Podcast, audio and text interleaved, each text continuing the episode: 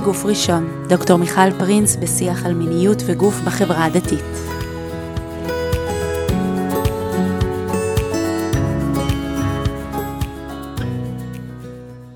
ברוכות וברוכים הבאים לפרק נוסף של בגוף ראשון. היום אנחנו נדבר על אה, גברים ביחסי אישות, ולשם זה הזמנתי את הרב חננאל רוס. שלום חננאל. שלום, שמח מאוד להיות כאן.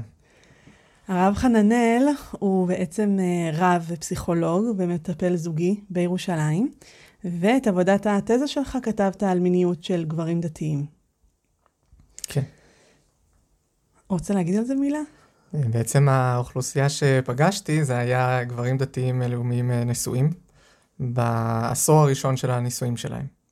ומה שעובר עליהם, מה שהם חווים, מה שהם חושבים. מעניין. זה, זה מאוד מקביל למה שאני עשיתי בתזה, אה, שאני דיברתי עם אנשים בתקופה הזאת. אני רוצה לפתוח את הנושא באיזושהי אה, לקונה שאותי מאוד מאכזבת כל פעם מחדש.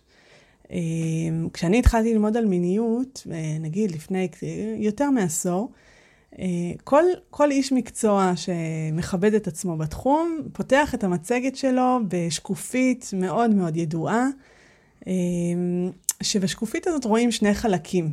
וזה שני חלקים, קצת מזכיר איזו תמונה משנות ה-80 כזה, שהחלק העליון של התמונה זה מתג אה, מאוד פשוט של חשמל, של אה, נדלק ונחבא, אוף, פשוט תדמיינו מתג של חשמל, אין, אין, פה, אין פה מה להתבלבל, פשוט משהו שנדלק ונחבא. וזה בעצם הדימוי שאמור לדמות את המיניות הגברית. והחלק התחתון של השקופית הזאת... זה לוח של מטוס. זה לוח של מטוס, אה, או... מתגים. כן, מלא מתגים וגלגלי שיניים ואורות כאלה, שאם אתה אמ, נוגע בצד אחד, אז זה, זה הורס את הצד השני, זה תוקע את כל המערכת, משהו שם נורא נורא מורכב, וזה אמור לדמות את המיניות הנשית.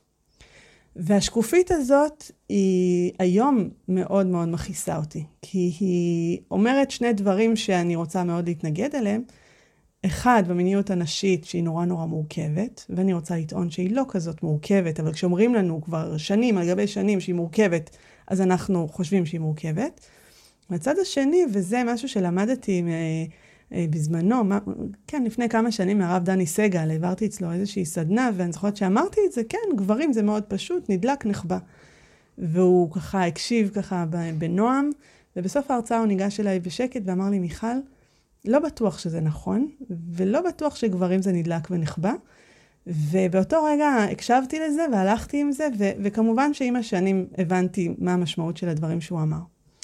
ולצורך זה התכנסנו לכאן, לדבר על מיניות של גברים, או נגיד גברים ביחסי אישות. לא, אנחנו היינו יכולים להרחיב את היריעה, אבל אנחנו כן מצטמצמים ליחסי אישות. זה, אני באמת אה, אשמח להתחבר לשקופית הזאת, או לתמונה הזאת של המורכבות אל מול הפשטות.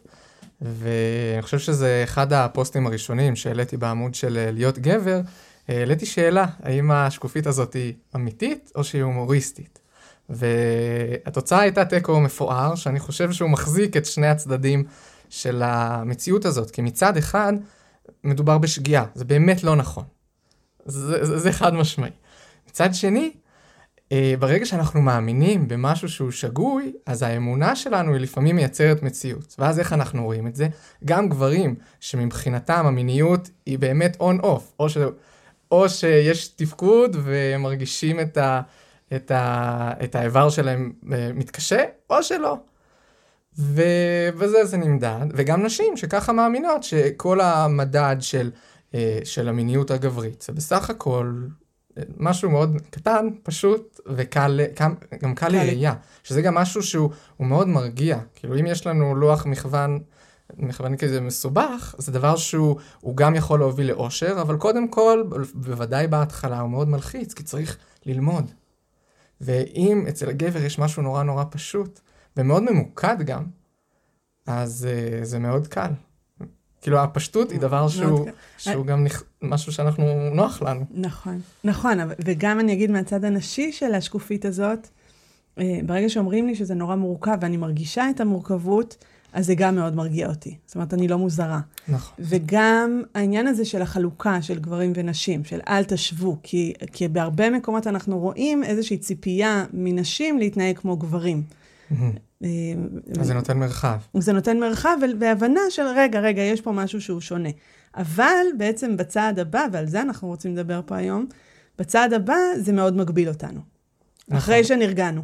וזה גם, כמו שאת אומרת, זה לא נותן את התיקוף לחוויה. כאילו, אם עכשיו, אם אנחנו ממשיכים עם האמונה הזאת שמוחזקת, שהמיניות שלי היא פשוטה, ומשום מה, זה קורה ללא מעט גברים, נגיד הם uh, מרגישים בדיכאון כללי, מבואסים, עכשיו קורונה, לא חסרות סיבות להיות מבואסים, או uh, פיטרו אותם מהעבודה, והם גם מרגישים חוסר חשק מיני, אז uh, הם לא ייטו לקשר בין הדברים, שיש בזה משהו שהוא לא נכון, כי יש קשר, הרבה פעמים קשרים מאוד מאוד ברורים בין דברים שעוברים על, ה, על הנפש ועל החיים של הגבר לבין המיניות שלו, אבל uh, ברגע שהאמונה בראש של הגבר היא מאוד חזקה, הוא פשוט לא יקשר את זה, והוא לא יחשוב את זה, ואם אנחנו לא חושבים דברים, אין סיכוי שנזהה אותם.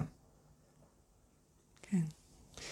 אני רוצה, עוד לפני שאנחנו נכנסים פנימה, אה, להגיד שהפרק הזה יעלה כל מיני דברים אה, ומורכבויות בתחום הזה.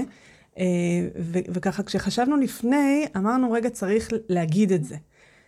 לא לכולם זה מורכב, ולא כולם יפגשו את כל המורכבויות. אנחנו מניחים פה אולי איזה שהם סעיפים ותתי סעיפים של מורכבות שאנחנו יכולים לפגוש. ואנחנו נשמח להאזנה שהיא האזנה אה, פשוטה יותר. אה, האזנה שמקשיבה לזה שיש פה איזושהי תמונה מורכבת, אה, שיכולה להיות גם לא מורכבת, אה, ואפילו אם יהיה גבר אחד או זוג אחד או אישה אחת שימצאו שם איזושהי נקודה שמתחברת לסיפור שלהם ויכולה קצת לרכך את, ה, את החוויה האישית, אנחנו עשינו את, שול, את שלנו. כן, באמת הבחירה שלנו להתמקד במתחים ובאזורים של החיכוך הלא חיובי, זו, זו בחירה, ואנחנו לא רוצים לצבוע את כל יחסי האישות ואת הגבריות, כל, שום דבר חלילה לצבוע אותו בצבעים של קושי, כי זה ממש לא, אנחנו מאמינים גם ביכולת שאם יש קושי זה דבר שאפשר הרבה פעמים לשנות ולהיבנות מתוכו. אז נתחיל בנושא הראשון, והנושא הראשון קשור בכלל בתפיסות גבריות שאנחנו מביאים איתנו אל חדר המיטות. וכשמדברים על גברים או על הגבר-גבר, אה, אנחנו הרבה פעמים רואים לעיני רוחנו איזשהו גבר שהוא אה, רוצה משהו מסוים, בסיטואציה מסוימת, שיש לו חשק מיני גבוה, שיש לו חשק מיני קבוע, ובעצם זה מה שהוא רוצה. זה מה שהוא רוצה מהקשר שלו עם בת הזוג שלו, או זה מה שהוא רוצה מהקשר שלו עם אישה. והדבר הזה כבר מכניס אותנו לאיזושהי, לאיזושהי מורכבות.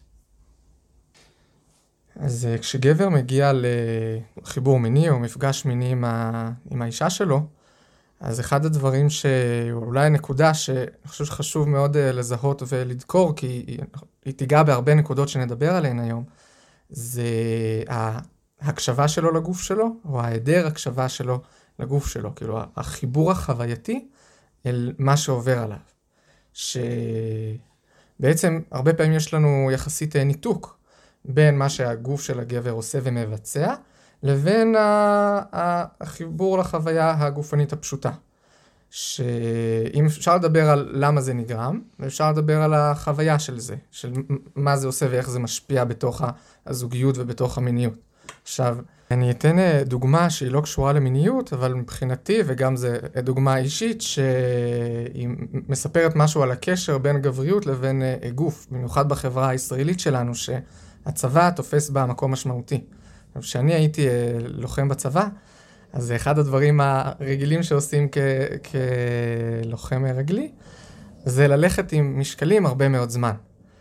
ומה שאני זוכר שהיה קורה לי המון, זה שאחרי כל, נגיד, כל שעה יש עצירה, מורידים את התיקים הכבדים, ואז מתחילים להרגיש את הגוף, את הכאב, את כל מה שהשרירים מנסים להגיד, וכמה זה קשה. ואז מתחילים ללכת, ואחרי בערך אה, עשר דקות, רבע שעה, הייתה מגיעה הקלה. למה הקלה? כי פשוט הפסקתי להרגיש את הגב שלי, הפסקתי להרגיש את הרגליים, פשוט הולכים, נכנסים לקצב של ההליכה, שרירים התחממו, ואפשר לא להרגיש אותם. פשוט ניתוק. ניתוק, ניתוק שמאוד מאוד מועיל, הרבה יותר כיף, הרבה יותר נעים והרבה יותר יעיל לתפקד כשאנחנו לא מחוברים ולא קשובים למה שקורה. שבעצם גם אין לך ברירה, אלא להמשיך קדימה ולא להיות קשוב. אה, נכון, אבל אני רוצה לקחת את זה גם לסיטואציות חיים יותר פשוטות, שבהן יש לנו ברירה ואנחנו בוחרים לא להיות קשובים לגוף או לנפש, אנחנו עושים את זה בכל מרחב החיים, כי זה הרבה יותר נוח. זה באמת שומר על החיים באיזשהו, על, ה, על הגרף, מסודר, יפה, פשוט, אפשר להתקדם בצורה ברורה, ולא להיות, לא להיות uh, חשופים לכאבים, לסערות, יותר נעים להיות מנותקים. עולה לי לראש אה, אישה אחרי לידה, שצריך לקום בלילה כל, כל כמה שעות, ו- וכבר באיזשהו שלב מניחים את העייפות, או מניחים את הקושי הזה של הרגע נרדמתי ואני צריכה לקום, ופשוט צריך לבצע. כן, לראש קשה, לניכור לגוף יש מיליון תועלות, והעולם המודרני הוא מלא בניכור לגוף שלנו. אה, וגם את הגברים, זה פוגש אותם גם באופן כללי, וזה שהם פחות הולכים ל, לרופאים ופחות שמים לב למה שקורה להם אה, בגוף, גם כשקורים דברים אה, מאוד בעייתיים, אבל גם כשהם מגיעים ל, ליחסי אישות, אנחנו רואים המון גברים שלא שואלים את עצמם מה הם רוצים, הם לא, לא קשובים לגוף שלהם, אלא הם באים עם איזשהו סט של מטרות שהן מאוד ברורות, כי כמו שאמרנו, המיניות היא פשוטה, המטרה שלה היא פשוטה. יש כמה מטרות די פשוטות, כאילו, הם רוצים אה, אה, לפרוק את המתח המיני שלהם, הם רוצים שהאישה שלהם תשמח איתם, הם רוצים שהיא גם, שהיא לא תסבול, שהיא תראה, הם רוצים שתהיה חוויה של הצלחה, הם רוצים שהביצועים שלהם יקבלו ציונים גבוהים. גם בעיני עצמם וגם בעיני בת הזוג, שחשוב לנתק בין הדברים האלה, כי המון פעמים הקשר בין החוויה ומה שקורה בראש של הגבר לבין מה שקורה בחוויה ובראש של האישה הוא קלוש ומדובר בשני מרכיבים מאוד מאוד נפרדים. אז אם אני אוסף את uh, מה שאמרנו עכשיו לנקודה אחת, זה שהניתוק הזה מאוד מאוד עוזר לביצוע, כשאנחנו, להיות ממוקדים בביצועים, וזה מועיל. וברגע שזה משרת את הדברים האלה, לא מפתיע שזה נשאר וזה כל כך נפוץ. זאת אומרת, הגבר פה, לצורך העניין, קיבל משימה. והוא צריך לבצע אותה, ולבצע אותה על הצד הטוב ביותר. לגמרי. בשביל בעצם להיחשב להיות גבר. כן. בעיני עצמו, בעיני בת הזוג שלו, בעיני החברה, או בעיני איך שהוא תופס את עצמו בעיני החברה. כן, ואם אנחנו מתרגמים את זה למחשבות ולתחושה שלו בראש, הוא שואל את עצמו כל הזמן, האם אני מבצע טוב, האם אני גבר טוב, האם אני ראוי בדבר הזה. אוקיי. Okay. ואם אני יכול למקד את העניין הזה לעוד אה, דוגמה שהיא גם מופיעה ב, בשפה הפשוטה, אבל היא גם מתחברת לחוויה ולאופן שבו גברים מתייחסים לעצמם, זה הביטוי הזה של כלי. שאומרים אה, על מישהו שהוא כלי. שזה מילה של שנות ה-90, אבל בסדר. נכון, היא כבר לא באמת פה. כן. אבל uh, היא מילה דו-משמעית, היא גם מתייחסת לגבר האדם, וגם מתייחסת לאיבר המין הגברי. ובמובן הזה אפשר, זה, זה קצת דרוש, אבל זה גם כמו כל דרוש, יש בו נקודה ש... אמיתית שהוא, שמכונסת פה, זה שאנחנו מעדיפים להתייחס אל האיבר המין וגם אל הגבר ככלי, כאדם שמבצע את הדברים שהוא עושה על הצד הטוב ביותר. כי יש פה משימה ברורה, ישרה, ואנחנו רוצים לעשות את זה. שלא אמרנו בעצם מה המשימה. ואני אחלק את זה אולי לשתי משימות.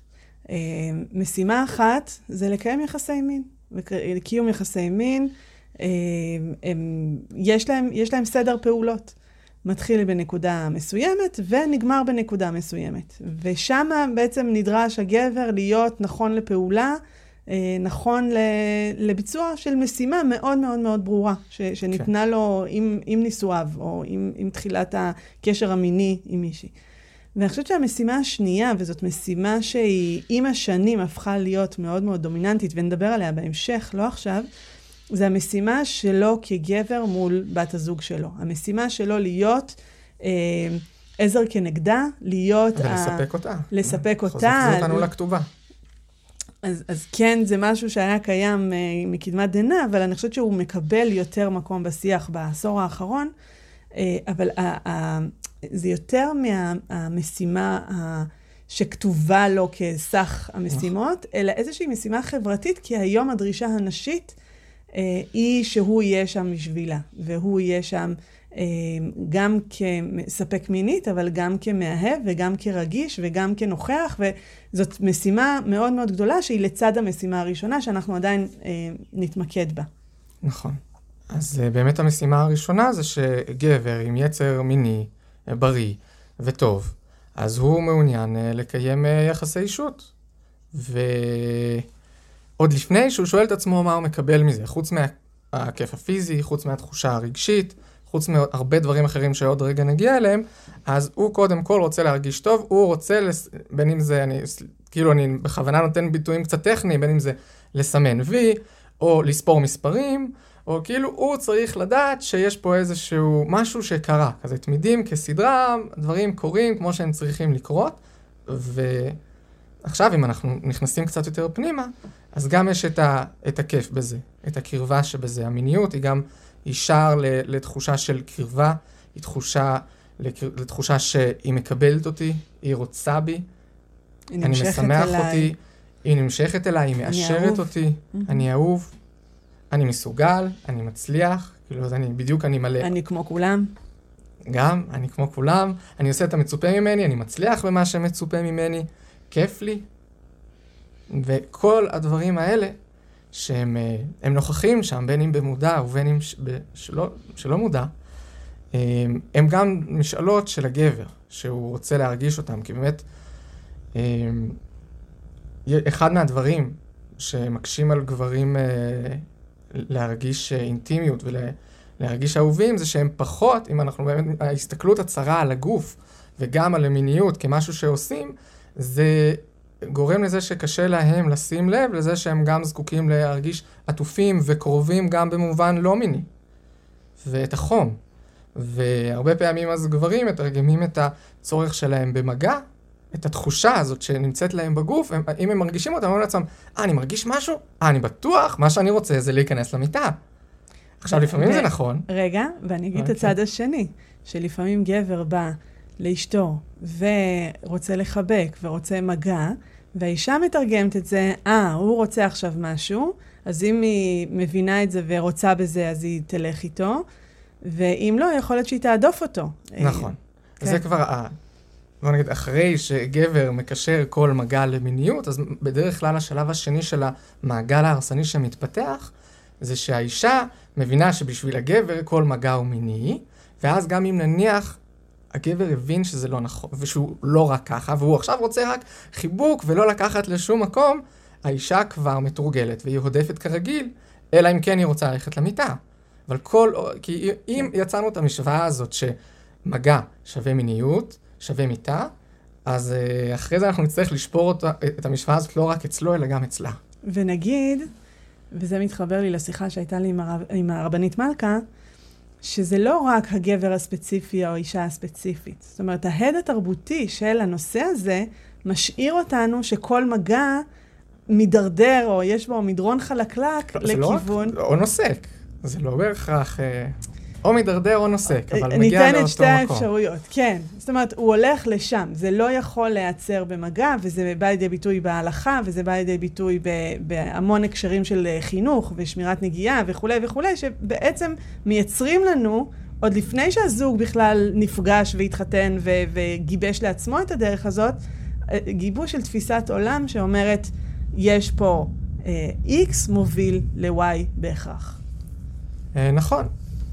אני חושב שבנוגע להלכה אפשר גם לנסח את הדברים אחרת, אבל uh, בהקשרים הזוגיים, אז כן, כאילו אין ספק שגם הרבה כתבו על זה, שיש לנו פיצול תרבותי שמייחסים את כל התשוקה, זה כבר לא נכון עכשיו, נגיד לפני 50 שנה ייחסו את התשוקה המינית לגברים, ואת הצרכים של הקרבה והאינטימיות וההיקשרות לנשים, ואז מה שקורה זה שכאילו הצרכים הרגשיים של ההתקשרות של הגבר עוברים אל האישה, והיא מחזיקה אותם, היא כאילו אחראית על זה בזוגיות, והצרכים המיניים של האישה עוברים אל הגבר. ואז הוא אחראי על זה. עכשיו, זה גם סטריאוטיפי, אבל הדברים האלה הם גם פועלים, יש להם כוח לפעול ולעצב חלוקת תפקידים בזוגיות. בוודאי. ואני אוהבת את זה שאתה אומר שזה לא נכון להיום וזה נכון לפני 50 שנה, אבל אנחנו רואים את לא, זה זה היום גם ב- נכון, זה לא שזה באחד- לא... נכון. ואנחנו רואים את זה אצל, אה, בכלל, בתפיסות ו- ואצל זוגות, שהתפקידים האלה אה, תופסים מקום, וצריך לעשות איזושהי עבודה בשביל לשחרר אותם. נכון, ואם אני כן, אז בואי נכניס קצת מורכבות לזה, ו... ונאמר שבכל זוג יש את מי שרוצה יותר. בין אם זה מי שרוצה יותר מיניות, ובין אם מי שרוצה יותר שיח רגשי, ובין אם זה מי שרוצה יותר ניקיון בבית, אוקיי? שמה הדינמיקה הטבעית? הדינמיקה הטבעית זה שמי שרוצה יותר, אז הוא דואג לדברים האלה, הוא דוחף יותר, ואז גם אם נגיד אני אה, פחות לחוץ לי לנקות את הבית, אז אני מרגיש שהאחריות היא אצלה, היא מחזיקה את זה, אני לא דואג ואני לא מחובר אז לחלקים האלה, אז אם האישה... אני אעזור לה. אולי אני אעזור לה, אבל ברגע שאני לא מחובר לחלקים או המיניים או הרגשיים שבי, אני, באמת, אני מתרחק מהם. והם יהיו פחות נוכחים בחיים שלי, ולכן נוצרת דינמיקה שמעצימה ומזינה את עצמה. ככל שהגבר הוא דוחף יותר לצורך העניין, אז האישה, היא אף פעם לא תצטרך ליזום. למה? כי הוא תמיד יוזם, אז היא אפילו לא תשאל את עצמה, אולי אני אעשה משהו, כי זה כבר יגיע לבד. ואז גם הגבר ימצא את עצמו מתוסכל, כי זה גם תמיד מתסכל להיות זה שדוחף. בין אם זה ניקיון, שזה הכי קל להבין, אבל גם במיניות, כי אז אם אנחנו רק עושים משהו אחד, אז אם נגיד אני כגבר יוזם יותר, אני לא זוכה להרגיש איך זה שחושקים בי, שרוצים אותי, ואומרים לי, בוא, אני רוצה אותך עכשיו, זה פשוט לא יקרה. ושם יש איזה פחד מאוד גדול שאני פוגשת אצל זוגות שלי, שלפעמים גברים יכולים לבוא ולהגיד, טוב, לא משנה, אני לא יוזם עכשיו, ואני עכשיו, קדימה, כשאת תרצי, תבואי. וזה נורא נורא מפחיד. והשאלה שתמיד עולה זה, אבל אם היא לא תרצה? אם היא לא תרצה, אז הוא לא באמת משחרר את המקום הזה. הפחד העצום אה, מנטישה, מלהישאר לבד. כאילו, אני כל כך רוצה, ואולי לא תבוא. ולפעמים אולי היא גם לא באה. כאילו, זה, זה באמת, זה, זה פחד אמיתי שהוא קיים לא רק במיניות. כן, כן. ואני, ואני מרגישה שכשעושים את הקפיצה הזאת, זאת אומרת, מסכימים לקפוץ בנג'י ו, ולשחרר את המקום הזה, זה, זה קורה. אבל זה, כן. זה לשיחה אחרת. אולי באמת דבר גדול ומרפא. כן. טוב, אבל זה באמת לשיחה אחרת. בוא, בוא נמשיך לנקודה הבאה. אני חושבת ש... אמ, אמרת את זה קודם, אני חושבת שבאמת אף פעם לא שאלו גברים מה הם רוצים מיחסי אישות.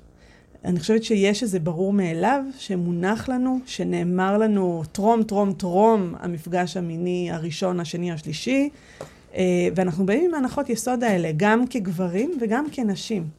ואני חושבת שגם היום אנחנו מאוד מאוד שואלים נשים, מה אתן רוצות? מה הקצב שלכן? מה בא לכן? איפה אתן? מה...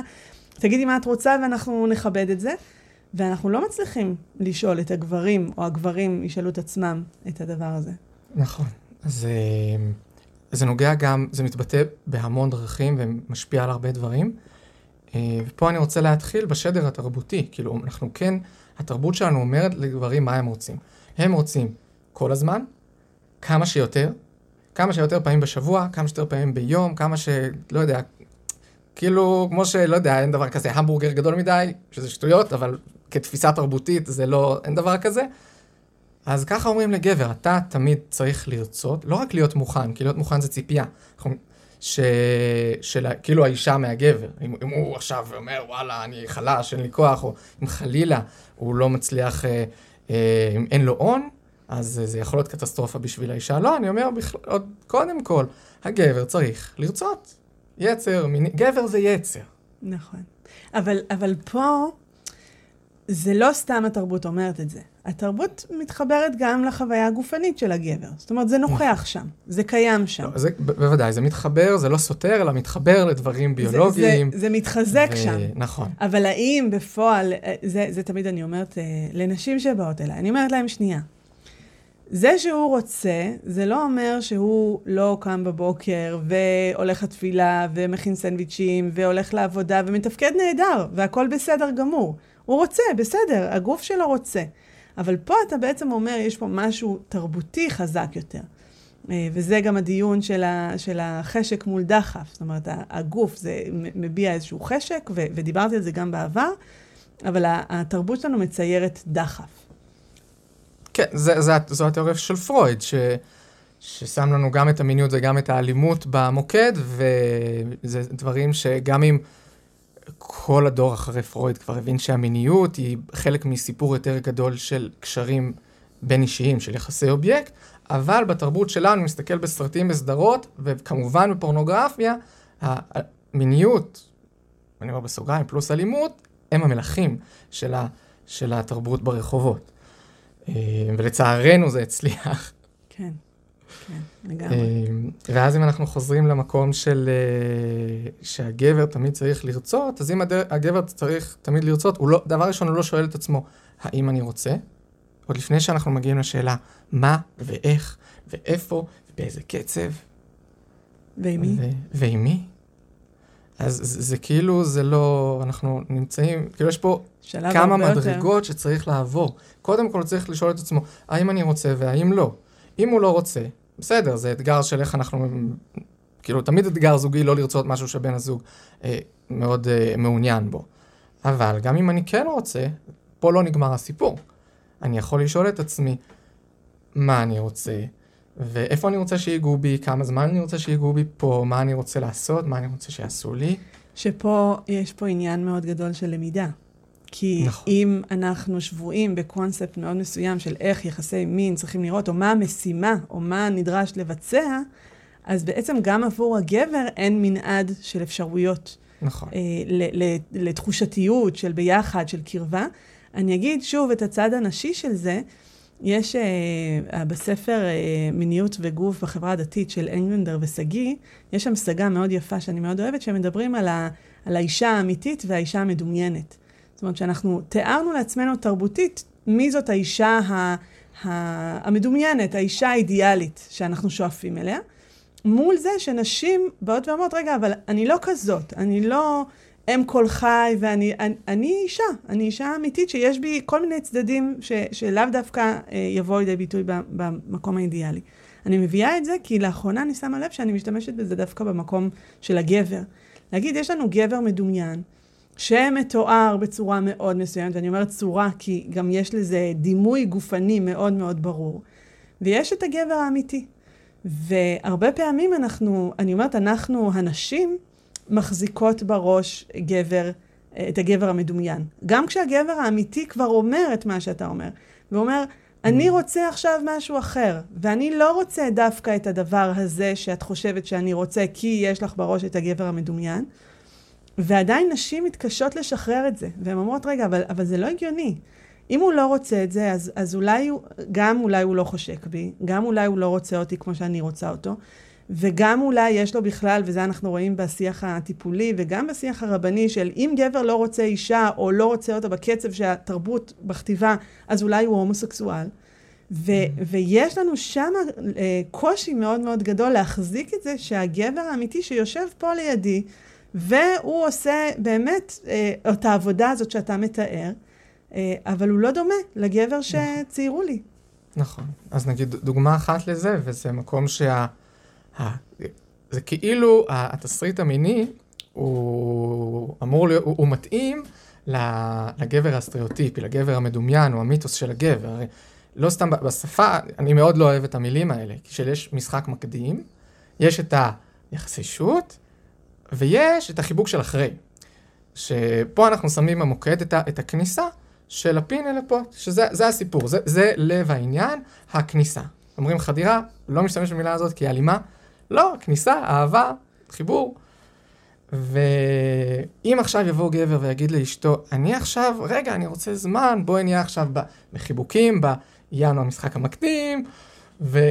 כי זה לא מקדים בשבילי, זה דבר שהוא מלא מלא משמעות, וזה גם הגברים שפגשתי במחקר, ושחיים בעולם, נגיד החיבוק של אחרי, זה בשביל המון אנשים, זה מקום מדהים של אינטימיות ופתיחה וחיבור זוגי נפלא ורב משמעות, שהוא לא אחרי, הוא פשוט שלב אחר, זה כמו שלא יודע, אני מאוד מאוד מאוד אוהב קינוחים. לא הייתי קורא לזה, או המנה שאחרי המנה העיקרית שהיא סתם. לא, היא לא סתם. זה הדבר עצמו. כן, אני לפעמים אוכל לפני את הקינוח. בדיוק, אוכלים את המנה העיקרית בשביל... אה, כן, או הקינוח החלבי לפני ארוחה בשרית, כאילו. זה אין לנו בעיה, מי שהולנדי, זה בלתי אין. אז עצם ההמשגה הזאת שהיא לכאורה משרתת את המיתוס של הגבר, והייתה הרבה התקוממות של נשים נגד התסריט המאוד מאוד מקובע הזה, אז אני חושב שהוא, ואני, מה זה חושב? אני רואה שזה דבר שהוא גם פוגע בגברים. כי לכאורה, אז אם אישה באה ואומרת, הנה, בוא למיטה, תיכנס עכשיו, והגבר יגיד לה, רגע, מה? שנייה, חסר לי, חסר לי את, את, את הכניסה האיטית, המתחממת, הקרובה. אז לכאורה, מה האישה תגיד? מה, מה קורה פה? מעניין, נכון. נכון. זה מאוד מתחבר לי למשהו שאני שומעת הרבה פעמים מגברים, וזה שני מושגים ש... שהם, זה, זה כזה קצת או-או. אה, שגבר יכול לבוא ולהגיד, אה, אחרי יחסי אישות, אני מרגיש או שהתמלאתי או שהתרוקנתי. ו, וזה ממש ה... זאת אומרת, זה שני מושגים, וזה שתי חוויות שונות, שגבר יכול לבוא ולהגיד, אני מגיע ליחסי אישות, וכשהם לא הדדיים, וכשהם לא החוויה המלאה, אה, שהיא גם כוללת את הגוף, אבל גם כוללת את החוויה הרגשית והזוגית והביחד וההדדיות, ואז אני מתמלא מזה. זאת אומרת, אני קם למחרת בבוקר ואומר, קרה פה משהו והוא היה לי, היה לי משמעותי טוב. לעומת אותן פעמים שכן, הוא עשה את הדבר, הוא ביצע את המשימה, הוא עשה את מה שבעצם אמור היה לעשות, והוא התרוקן. הוא, הוא מרגיש ג'יפה אחר כך. זאת אומרת, כן. בגוף הוא קיבל את מה שהוא uh, קיבל. בוא נגיד הוא... אם היא עשתה לו טובה. הוא מרגיש שהיא עשתה לו טובה.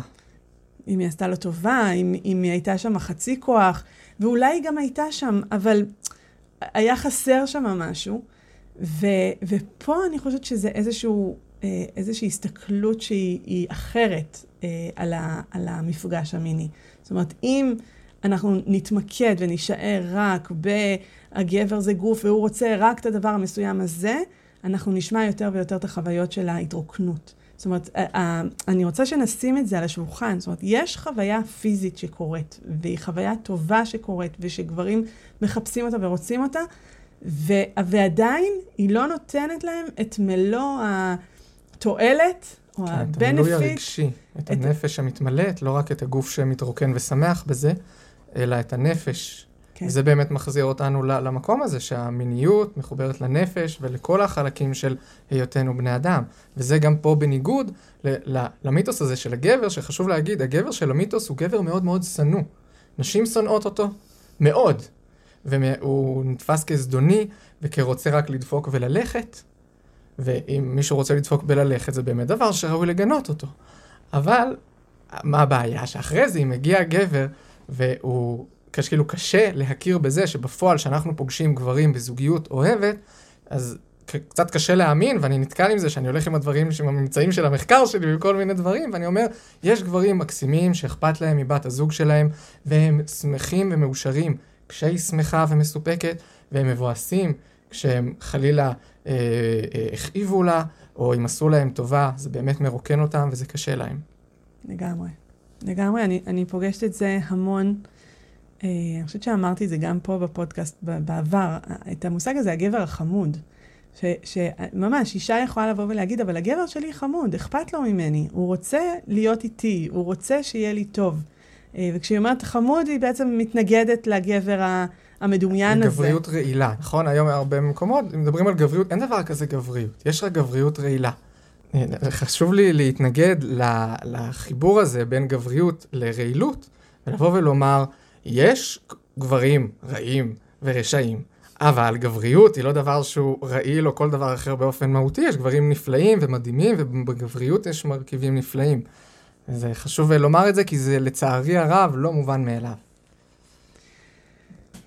איפה אתה מרגיש שההלכה והטקסטים התורניים שלנו יושבים בעניין הזה? אז אה, אם אני מתחבר לנקודה הקודמת שדיברנו עליה, על הרצון של הגבר, על מה גבר אה, רוצה, אז אה, זה מאוד מעניין שבהלכה יש הרבה מאוד הלכות או חקיקות שנועדו להגן על ה... או לשמור על הסיפוק של המיני של האישה. כלומר, בזוגיות יש מחויבות של, הדדית של בני הזוג, כנראה מדאורייתא, בנוגע ל, לאישות ביניהם שהוא מחויב אליה, שרק כסותה, כסותה ועונתה לא יגרע, והיא מחויבת אליו, זה לא, גם זה לא כתוב בתורה, שהיא מחויבת אליו, אבל זה כנראה מובן מאליו. וגם אחרי זה, שאנחנו רואים חקיקה גם עם הכתובה וגם עם אה, מצוות עונה, אין מקבילה גברית, שבאה ואומרת אם הגבר רוצה, היא צריכה או מחויבת משפטית אה, לקיים איתו יחסי אישות. אין. מה, מה שכן יש, זה רק אם האישה אומרת, אני לא רוצה לקיים איתו יחסי אישות אף פעם, אז או שהיא מורדת, או שהיא...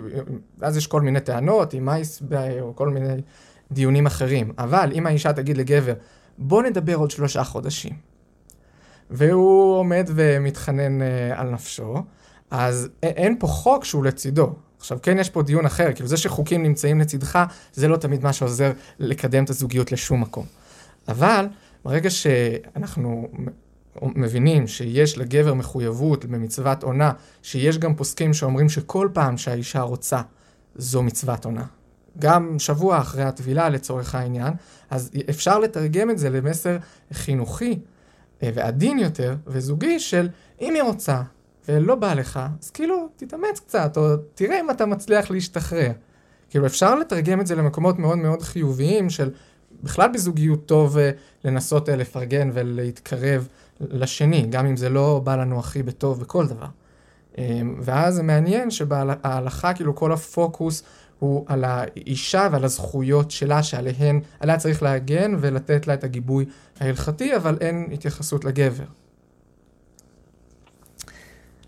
אבל כן יש התייחסות, אה, נגיד לזה באיזשהו זום אאוט, שמשדרת לגבר אה, כל מיני דברים, לפעמים גם סותרים, אה, או שלא יודעת אם סותרים כמו שהם נכנסים איתו לחדר המיטות, אני אתן, אני אתן כמה דוגמאות.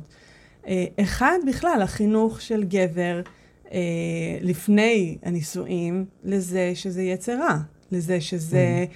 אה, גם אם לא נקרא לזה יצר רע, נקרא לזה רק יצר, עדיין במאחורה של המוח אנחנו יודעים שהכוונה היא למשהו שהוא אה, אסור, כן. שהוא שלילי. לא, כשמדברים בגמרא על יצר הרע סתם כך, זה היצר האריות, זה היצר המיני. אז זה משהו שנורא אה, נורא קשה לעשות שינוי בבת אחת כשמגיעים לחדר המיטות, ואני אוסיף על זה עוד קומה, שאני חושבת שהרבה מאוד זוגות מתמודדים איתה, זה כל הסיפור של, ה, של שפיכת זרע לבטלה. אה, שזה נושא ענק, ועדיין אנחנו נצמצם אותו פה, אבל כן נתייחס אליו, שבעצם אנחנו רואים שהסעיף הזה אה, עושה שמות. הוא עושה שמות, כי...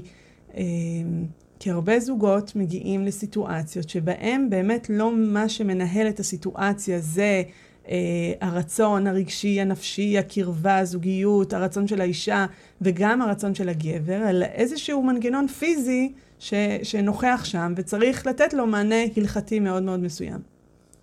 נכון, אז עוד, עוד לפני שנתייחס להלכה, אני רוצה להגיד ממש במשפט, התבוננות שאני חושב שהיא מאוד מאוד חשובה על מיניות בכלל. שכשמצמצמים חופש בנוגע למיניות, ויש המון דרכים לצמצם חופש, זה דבר שהוא נוטה לסגור ולכבות מיניות. וגם אם אנחנו אומרים, אתם צריכים כזוג, או לא יודע, יש לכם אה, טיפולי פוריות, או תזמנו את המיניות שלכם, זה משהו שהוא מצמצם חופש, גם אם בני הזוג מזוהים לחלוטין עם המטרה, זה משהו שללא מעט אנשים זה יפגע להם בחשק ובתשוקה.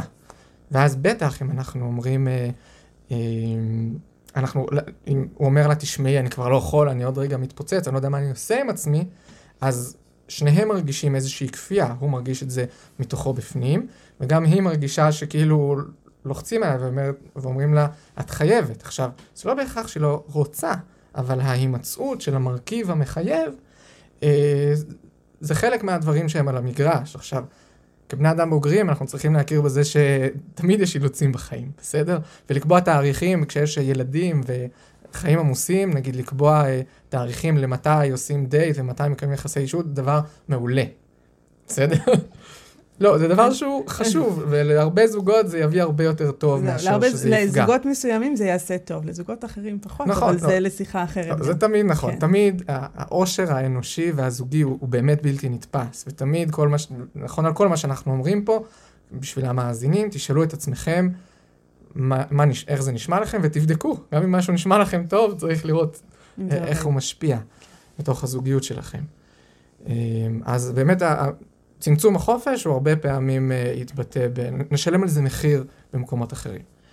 ואז גם מבחינה הלכתית, החשש לשפיכת הזרע, בין אם באמירה של, אה, של הגבר, טוב, אני לא יכול, אני ממש חייב אה, שניכנס הערב למיטה, או בתוך היחסי אישות, שהגבר מרגיש שה, ש, שהזרע עומד לצאת לו, ולא רק שזה אז מפגיש אותו עם איזשהו חוסר אונים וחוסר שליטה, שהוא תמיד מהותי במקום הזה של, של השפיכה.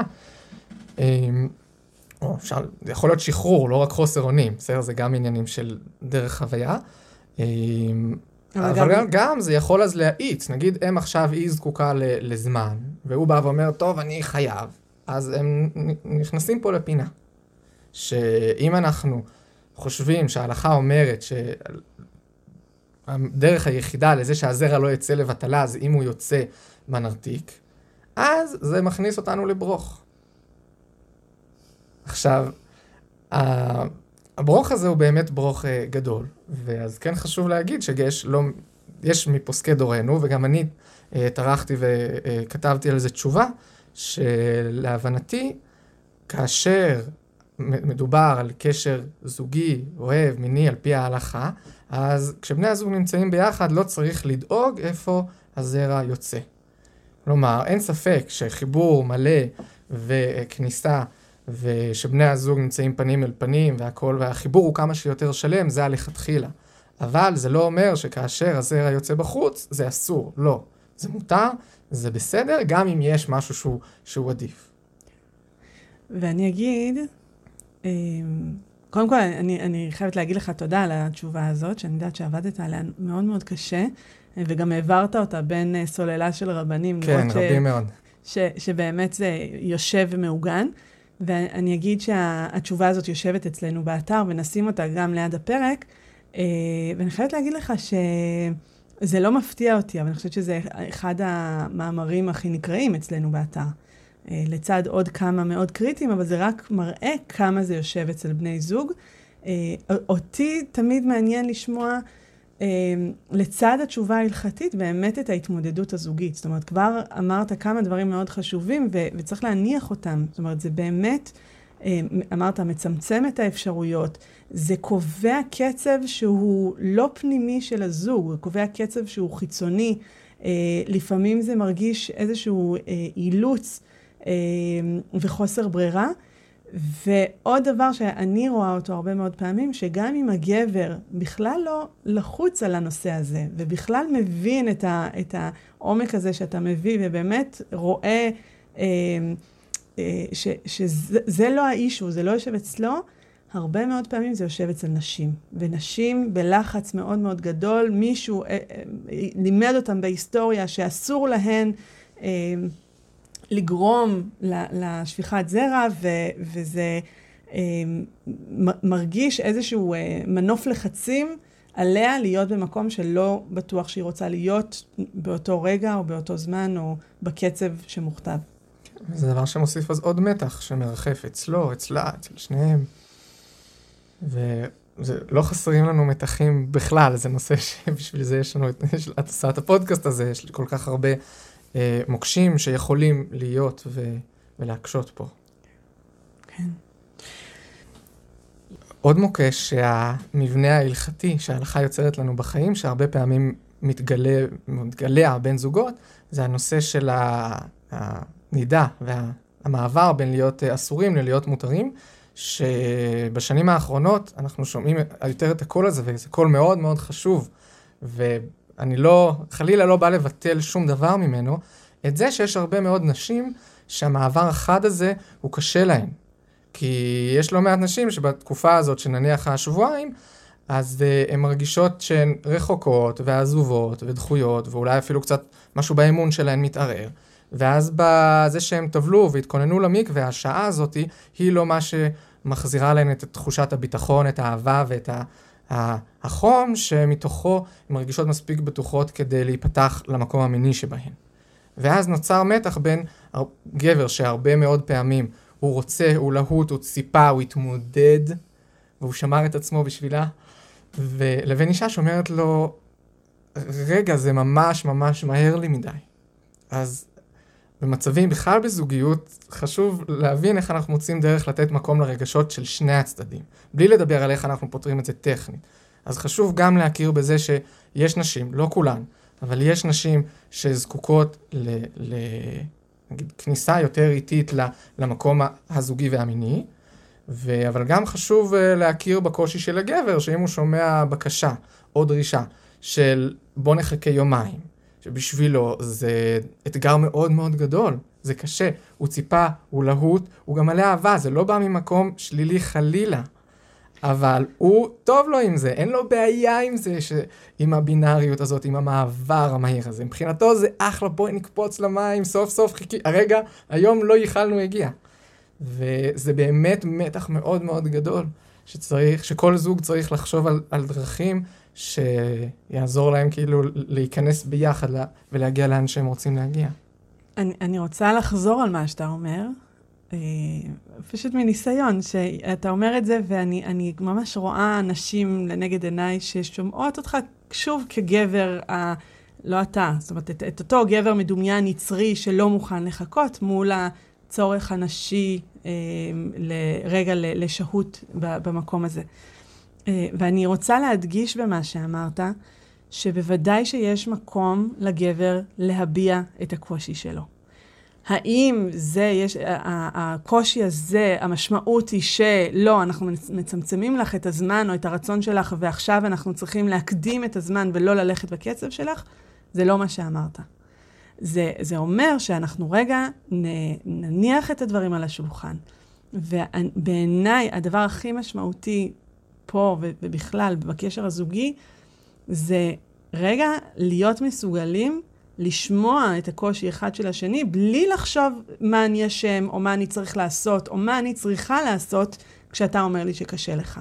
ואם אני חוזרת רגע לסעיף הקודם שדיברנו עליו, וה... נגיד המחשבה ההלכתית הזאת, שאם הוא אומר שקשה לו, ואם הוא אומר שהוא עכשיו הוא רוצה, אז אני, האישה הגנרית, צריכה להתיישר לרצון הזה, פה, פה בעצם אתה אומר, אה, ואני מחזקת אה, את האמירה של שנייה. זה שהוא אמר שהוא רוצה, ושהוא אוהב, ושהוא מתגעגע, לא אומר שמיד עכשיו צריך אה, לתרגם את זה לאותו מעשה. לפעולה. לא הנה, לס... כן. חזרנו בעצם לנקודת ההתחלה, לפעולה, לביצוע, למשימה, כן. אלא רגע להקשיב למשהו הרחב יותר, ומשם בעצם לחתור לחוויה המשותפת ולראות מה אנחנו רוצים שיקרה. כן, להצליח לשהות שם הרגע ולא לתרגם, הרי זה, זה טבעי שכשהלחץ והמתח עולה אנחנו פועלים ולא מדברים. בכלל מיניות יותר קל לעשות מלדבר להרבה אנשים. אמ, אנחנו, אנחנו ממש ברגעים האחרונים של הפרק, ואני ממש אשמח לשמוע ממך ככה איזושהי, אמ, איזו הצעה, איזושהי, איזושהי, אה, משהו ככה לדרך, מעבר, זאת אומרת, הנחנו פה המון המון אה, מתח ואולי קונפליקט ו- ודברים ש... שחשוב להניח אותם, רגע, מה, מה אתה, מה בא לך להגיד לאומה?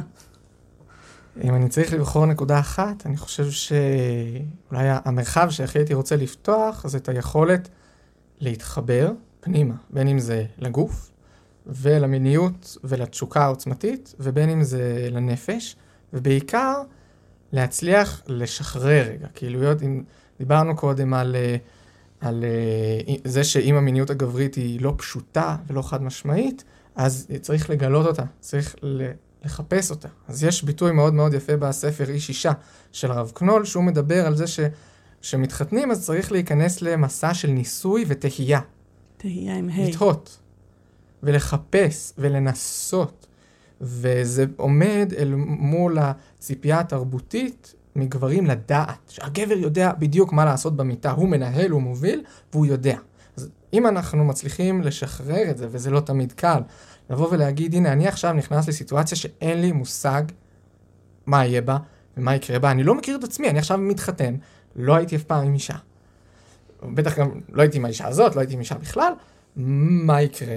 אז לבוא ולהישאר עם הסימן שאלה הזה, זה אתגר מאוד מאוד גדול. ואני חייבת להגיד, אפשר גם את אותה שאלה להגיד אחרי 20 שנות נישואים. נכון. זאת אומרת, עם אותה אפילו... אישה, עם המון ידע מקודם, לשהות במקום ולהגיד, רגע, דברים השתנו, דברים לא השתנו, בא לי לשנות, בא לי לשהות במקום ולשאול, מה בא לנו מהמרחב הזה? מה בא לנו שיקרה במרחב המשותף הזה? ב- ב- ב- בהנחה בצד את כל הדברים ש- שנכנסו איתנו לחדר. כן, וזה גם בדיוק מה שימנע מאיתנו, מה מאיתנו מהאנשים, לצלול אל תוך שגרה שהיא מאוד מאוד בטוחה וידועה מראש, אבל היא מייצרת שעמום וריחוק, כי הכל נהיה שבלוני. אם אנחנו מצליחים להגביר את רמת חוסר הוודאות, אנחנו גם יכולים לאפשר להפתעה ולתחושות שונות, שיכולות להיות גם שליליות, בסדר? אני לא, אני לא רוצה להרגיע, אני רוצה להעלות פה קצת את מפלס המתח, כי הוא באמת שמה. זה באמת מפחיד לבוא ולהגיד, אני עכשיו נכנס לחודשים, או לא יודע אם אחרי לידה, יש המון נקודות של התחדשות בתוך זוגיות, שהתחדשות ושינוי, בדרך כלל שינויים הם דבר שהוא גם קשה, והוא גם מאיים.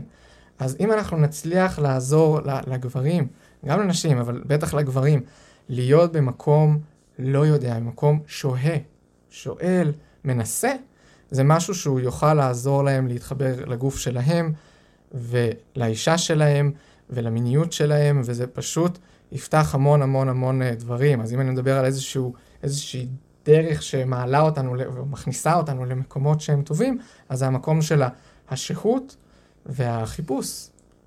מהמם. וואו.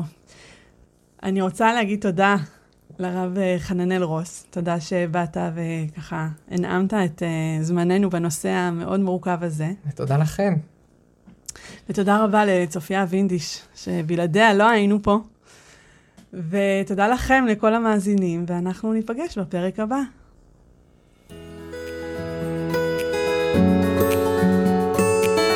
מגוף ראשון, דוקטור מיכל פרינס בשיח על מיניות וגוף בחברה הדתית.